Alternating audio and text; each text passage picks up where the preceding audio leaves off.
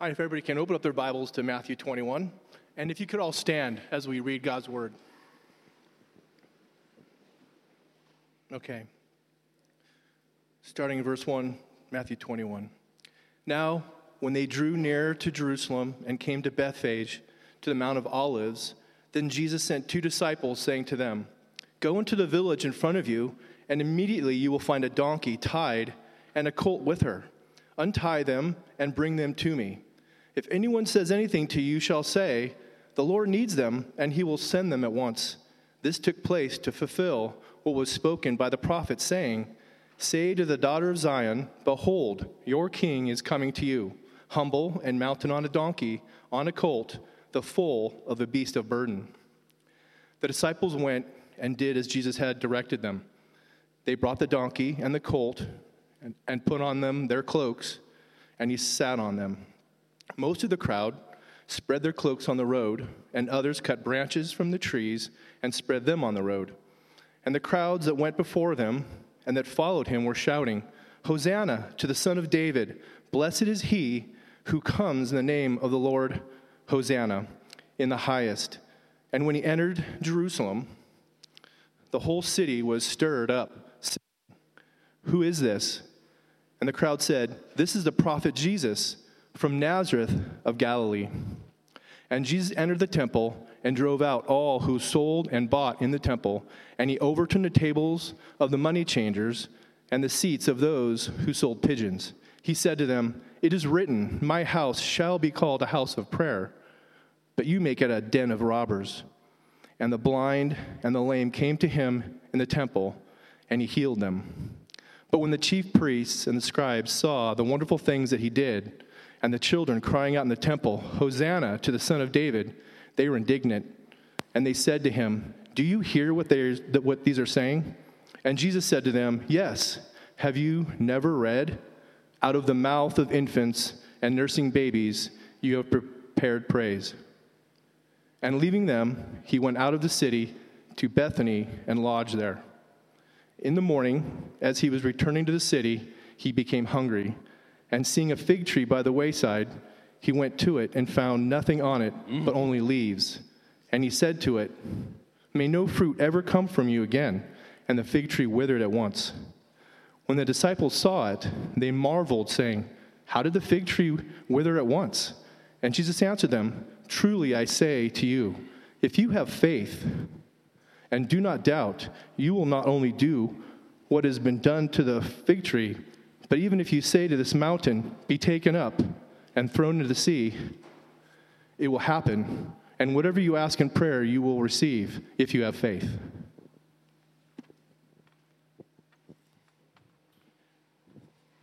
Thank you.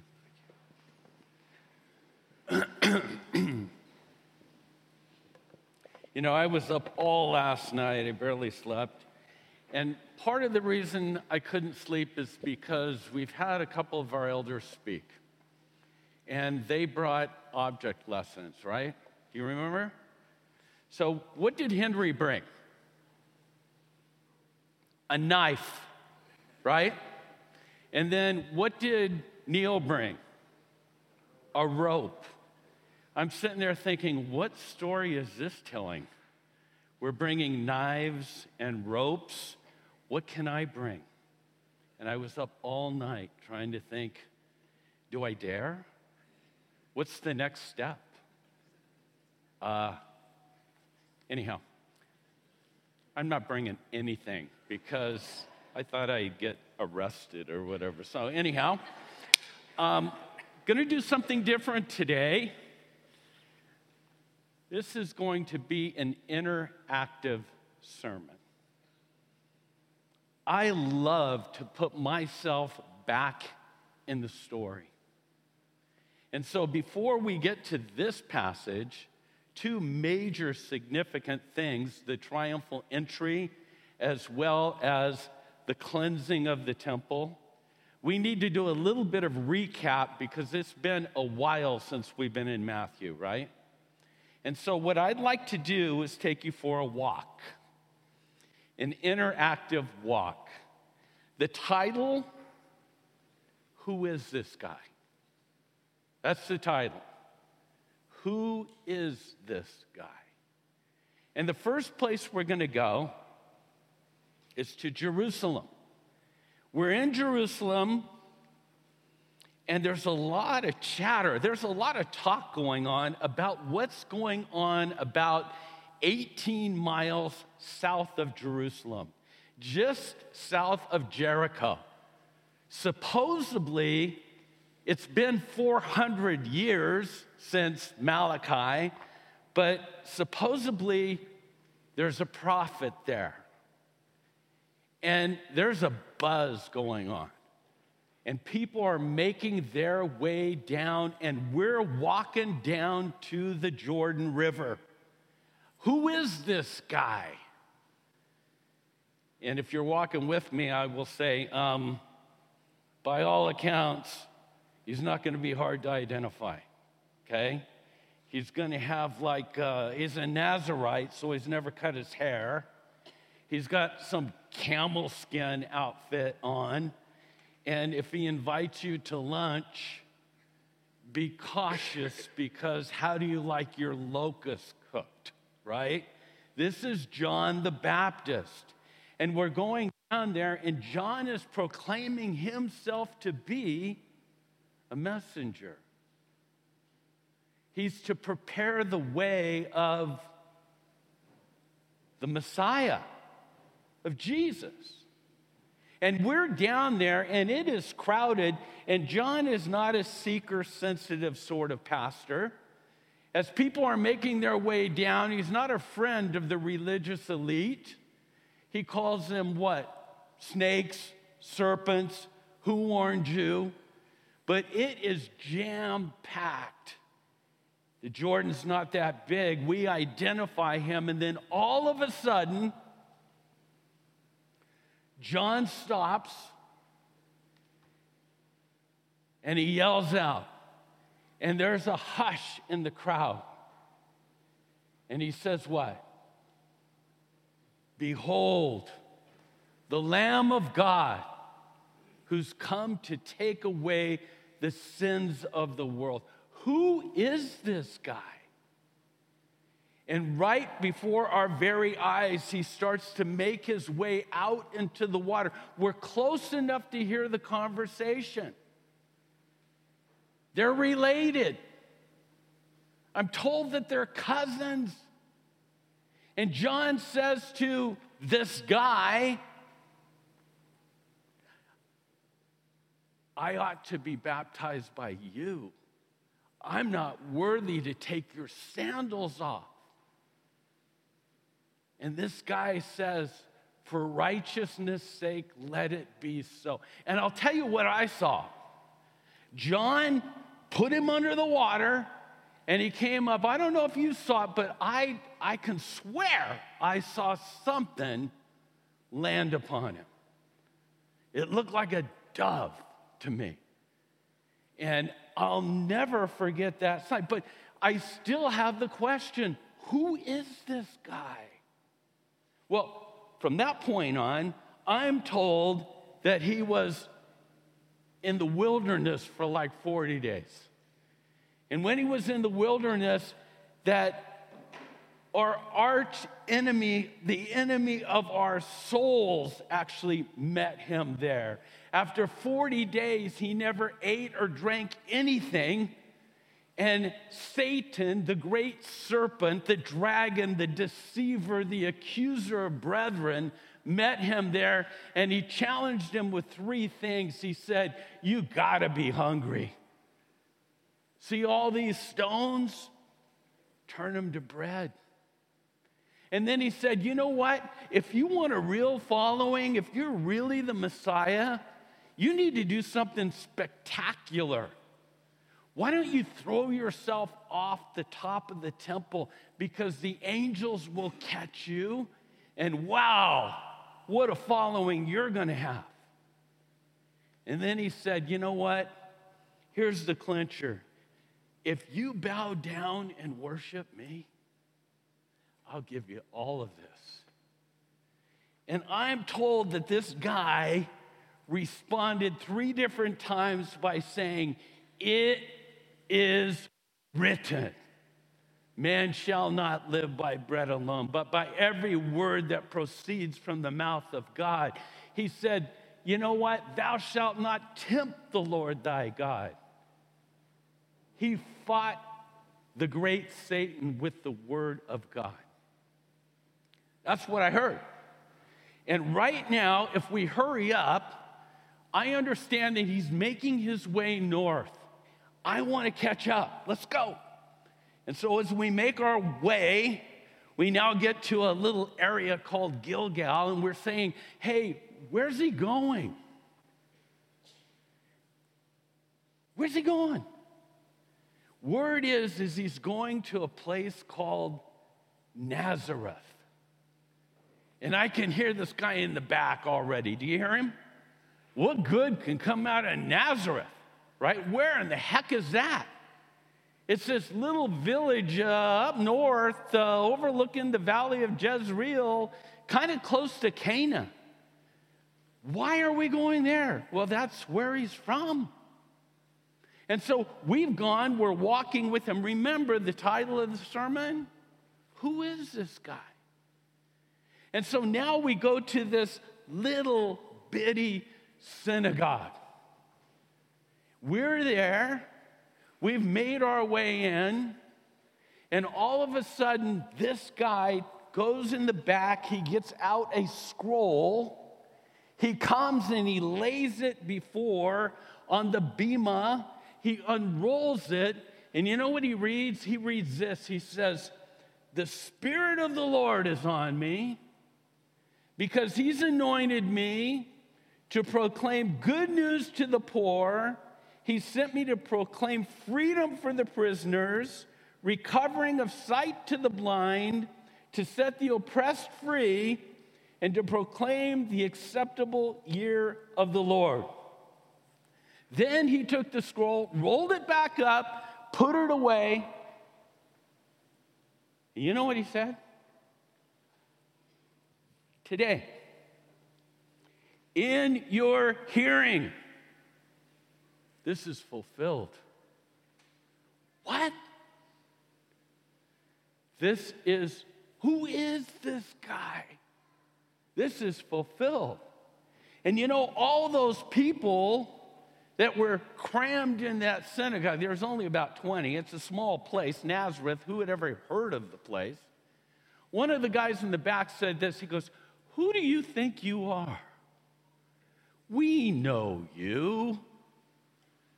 You grew up with our kids. You're Joseph and Mary's little boy. I saw you playing soccer out there. You were good.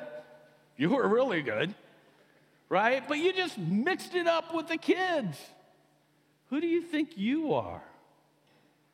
And all of a sudden, there seemed to be a rage that came. And if you've been to Nazareth before, you know that there are cliffs. It's called Mount Precipice. And they were pushing this guy close to the cliff because they were yelling things like, This is blasphemy and they sought to push him off. But I'll never forget this. He had this look. And this we're going to revisit this look when he's in the temple in a moment. But he had this look and all of a sudden just like the Red Sea, this mob parted. And he walked right through the midst of them.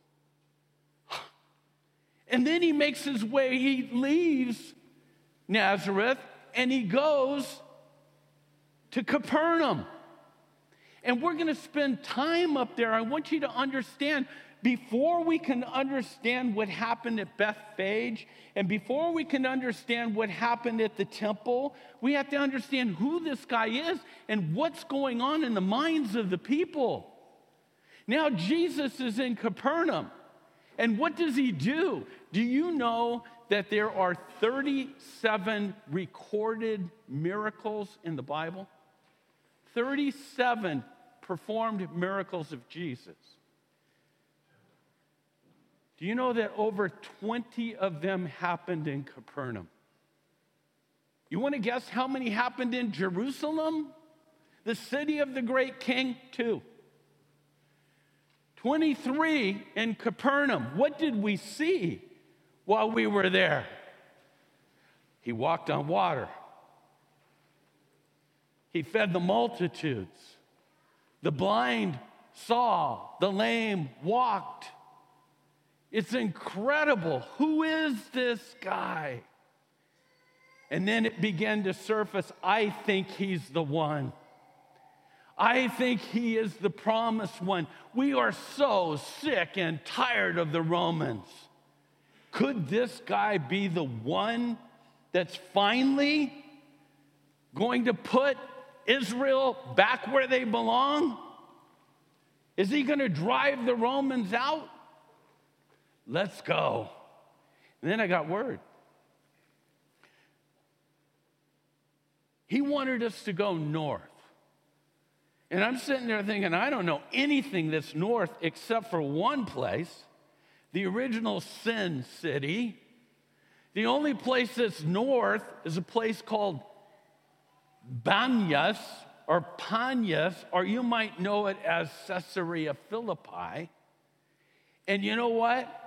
This is the place that Las Vegas could not hold a candle to. This was the most decadent place that the world had known. This is the place that the Roman soldiers would want to go on their vacation. Everything that you wanted would be in Caesarea Philippi. We're Jewish boys. This is the Messiah. What are we doing going there? And then you know what this guy does? He asks us a question. He says, Who do men say that I am? Well, you can probably guess who spoke first and the loudest Pete. So Peter shouts out, You're the Mashiach. You're the Messiah. You're the Son of the living God. You know what Jesus said to him? Gold star, buddy. You got it. You got it. And then he said, By the way, when we were here, if you hadn't been there before, you have to understand this place because there is like an entrance to hell there. It's called the gates of Hades. And, and it's, it's an entry into the nether world. And we're sitting there, and Jesus says, When I build my church, you know what my church is about? I don't want you to build a building. I don't want you to build a strong tower that you can hide in. You know what I want you to do? I want you to attack the gates of hell. The message that I'm given, you need to kick down the doors of the gates of hell because this message needs to be heard. And then he says, What? He says, Okay, it's time to pick up where we're at in our passage. It's time to go up to Jerusalem. And by the way, when we get there, Son of Man, they're going to kill me. They're going to spit on me. This is what's going to happen. And you can probably guess it. Pete said, uh uh-uh, uh, ain't happening. We are now ready. Let's go. And we've now made our way up to this place that you just heard Tim read about, Bethphage. It took a while. It's not a short journey to go from the Galilee all the way up to Jerusalem. But what's happening now? I, I see Jesus talking to a couple guys, and you know what they do? They leave us and they come back with a donkey and a colt. And, and it's Passover. This place is packed. It, there's no room at the end, there's no room anywhere. It is jam packed. And there's such a sense of anticipation. Everybody's heard about what Jesus has been doing. And now we're hoping, we're praying. In fact, the words that you're hearing people shout, what are they shouting? Hoshiana, Hoshiana. Or you might know it as Hosanna. You know what that means? That's not just a little chorus that we sing, it's a political statement. That's us yelling, God, save us now. And you know what? Jesus is now sitting on this young colt. People are actually waving palm branches, they're taking off their garments. We're at the top of the Mount of Olives. There's the temple. And, and we're making our way down. And it is insane. It is so loud. We're caught up. This is it. It's the Messiah. He's coming into town. We're finally going to be done with the Romans. Whoa. And in fact, some of the religious people, those Pharisee guys, they came to Jesus and they said, You got to knock this off, man. You know, the Romans, they're coming. Oh, by the way, did I tell you? When, when Jesus was coming down the Mount of Olives on a donkey, Pilate, Jesus was coming from the east. Pilate lives, you might have thought he lived in Jerusalem, he doesn't. He lives on the coast in Caesarea, but every time we have a major feast, Rome, Rome will send thousands of soldiers. Pilate will mount the white horse, and they'll make a processional from Caesarea, coming from the west into Jerusalem, saying, Make no mistake about it, here comes Rome. Nobody's out for that processional. Everybody's on this side. Everybody is yelling, Hoshiana, Hoshiana. We get to the bottom of the Kidron, and I notice Jesus pauses. Because right at the bottom of the Kidron, Gethsemane, place that we'll talk about in a couple months probably. But Jesus pauses and then he says, and we're wondering what's going to happen. Where are we going? He goes through the Kidron. You can see the gates. You can see the temple. And where are we going? Jesus is going through the rabbinical steps, the southern steps. He makes his way through. He's in the courtyard, it's the temple. Did I tell you the place is packed? This is insane. This, I'm so glad to be alive to see this moment in time. And yet, when we get there, Jesus pauses. We're, we're in the, we're, we're not in the temple proper. We're, we're in what's called the courtyard of the Gentiles. It's a place that they can come to pray. And, and what's happened at Passover is this place is packed. And, and again, what, what do we do here? We, we, we've got to have sacrifices. So this has turned into a marketplace, right?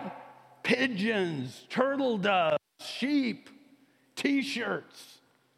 You know, you name it, you can buy it here. And what does Jesus do? He, he's over there making a whip. Remember that look that I told you about when we were when we were in Nazareth and they were going to push him off the cliff? That look, that's the same look he had there. And what did he begin doing?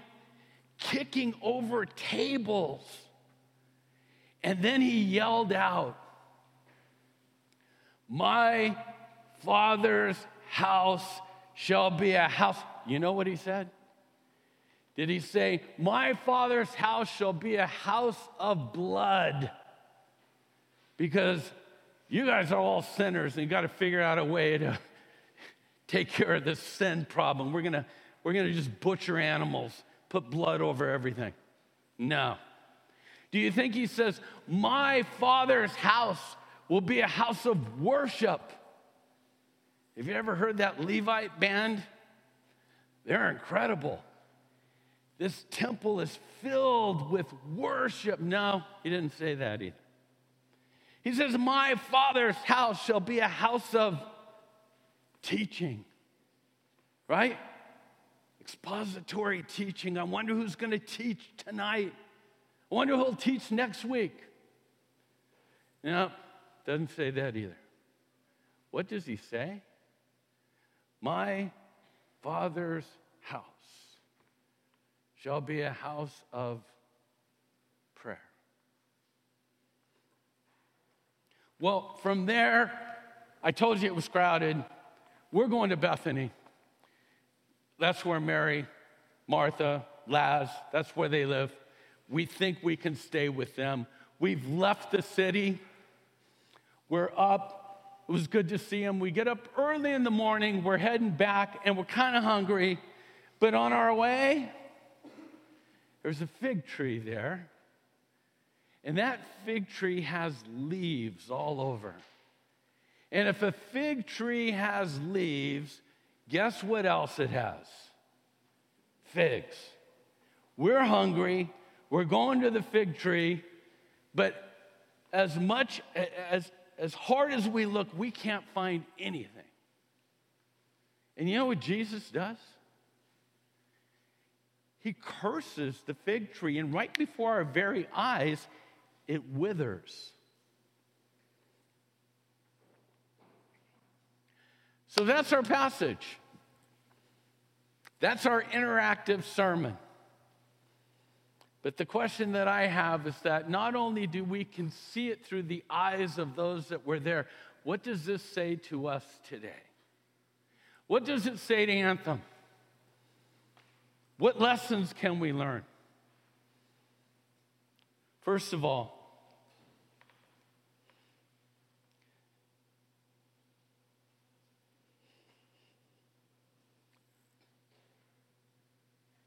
Jesus chooses the beast of burden carefully. He doesn't choose the white horse. He's making a statement this Messiah, in his first coming, will be that Passover lamb that gave his life for us all. This first coming. He comes in humility. He tells us that the greatest in his kingdom are those that what? Serve. Might does not make right. Roman rule will come to an end. As we look at it today, it's tempting to want to follow Rome's way. But listen, more times than not, it will be with humility and service and not with megaphones and loud protest that God will have his way. It's tempting. But if we're going to follow this Messiah, we're going to ride in on a beast of burden and we're going to serve. When we look at our city and say, How do we serve our city? It's not because we're going to formulate a great message to gather them all together and we'll preach it and they'll all come to know Jesus. You know how we'll serve this city? It's going to be our reputation of serving and loving. Not with megaphones standing on street corners, not by raising flags, serving. The Roman Empire came, it went. But the kingdom of God is still in our midst. Amen. And he will return. By the way, he will return on a white horse. But right now, he's calling his church to ride in on a donkey and to serve. And then we have to think about my father's house. You know, Chris and I were talking about this message, and usually when this message is given, it sort of guilts us into thinking we need to have more prayer meetings, right? But what, how do we do this? Let's start organizing more prayer meetings. I don't think that's what I want to communicate to you. My Father's house. I love worship. You come to my house, our house is filled with worship. I love teaching. Oh, I love the Word of God. I love to study the Word of God. But Jesus said, My house is a house of prayer. What is that? What is prayer? And this is an elder of the church saying to you, you know what I'm praying for us for this upcoming year? You know what prayer is? It's just talking to Jesus. Just talking to Jesus. The reason Jesus got so upset there is that it was so noisy. It was a marketplace. The place was supposed to be a place that people could come and talk to God. My father's house anthem needs to be a house of prayer. But you know what? It's a girls and boys club. I mean, I don't know about you, but I keep looking at that sign all the time. I keep thinking, I'm worshiping at the foot of Kootenai Health, you know, sort of stuff. You know, it is what it is. But you know where the house of God is today? Do you know where his temple is? In you. You. He's making his residency with you. And so he is saying, you know what I want? You know what this is all about? Me and you. Just talking to Jesus. And then we make the journey. We go up to Bethany, and what happens? You know, the fig tree is a symbol of Israel. And this fig tree looked the part. It had leaves. It looked the part. But you know what? Didn't have any fruit. And Jesus doesn't have room for people that are only looking the part. Religious people. He's a fruit inspector, right? So, what does that say about us right now? Who we are? And I'll end with this. So, Kyle, come on up.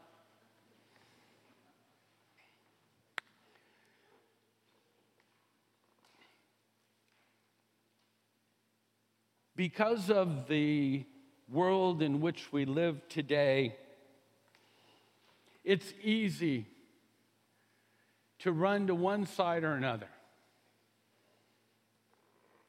And it's easy to want to be known by what you're against. But the question that, as elders, we're asking our churches what do we stand for? What is it that brings us together?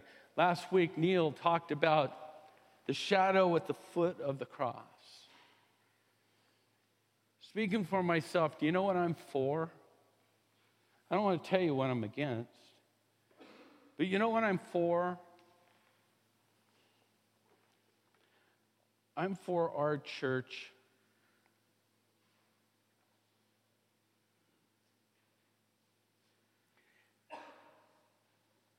loving God's word. I'm for our church talking to Jesus. That's my challenge. When's the last time you've talked to Jesus? Sometimes we talk, He wants to hear our hearts. But the reason we need the Word of God is because if we want to hear His voice, more times than not, that comes when we study and read the Bible. I'm for that. I'm for us being a house of prayer. I'm for us reading the Word of God. You know what else I'm for? I'm for us having more baptisms. I'm, I'm for us winning the lost. I'm for us blessing our city. I'm for us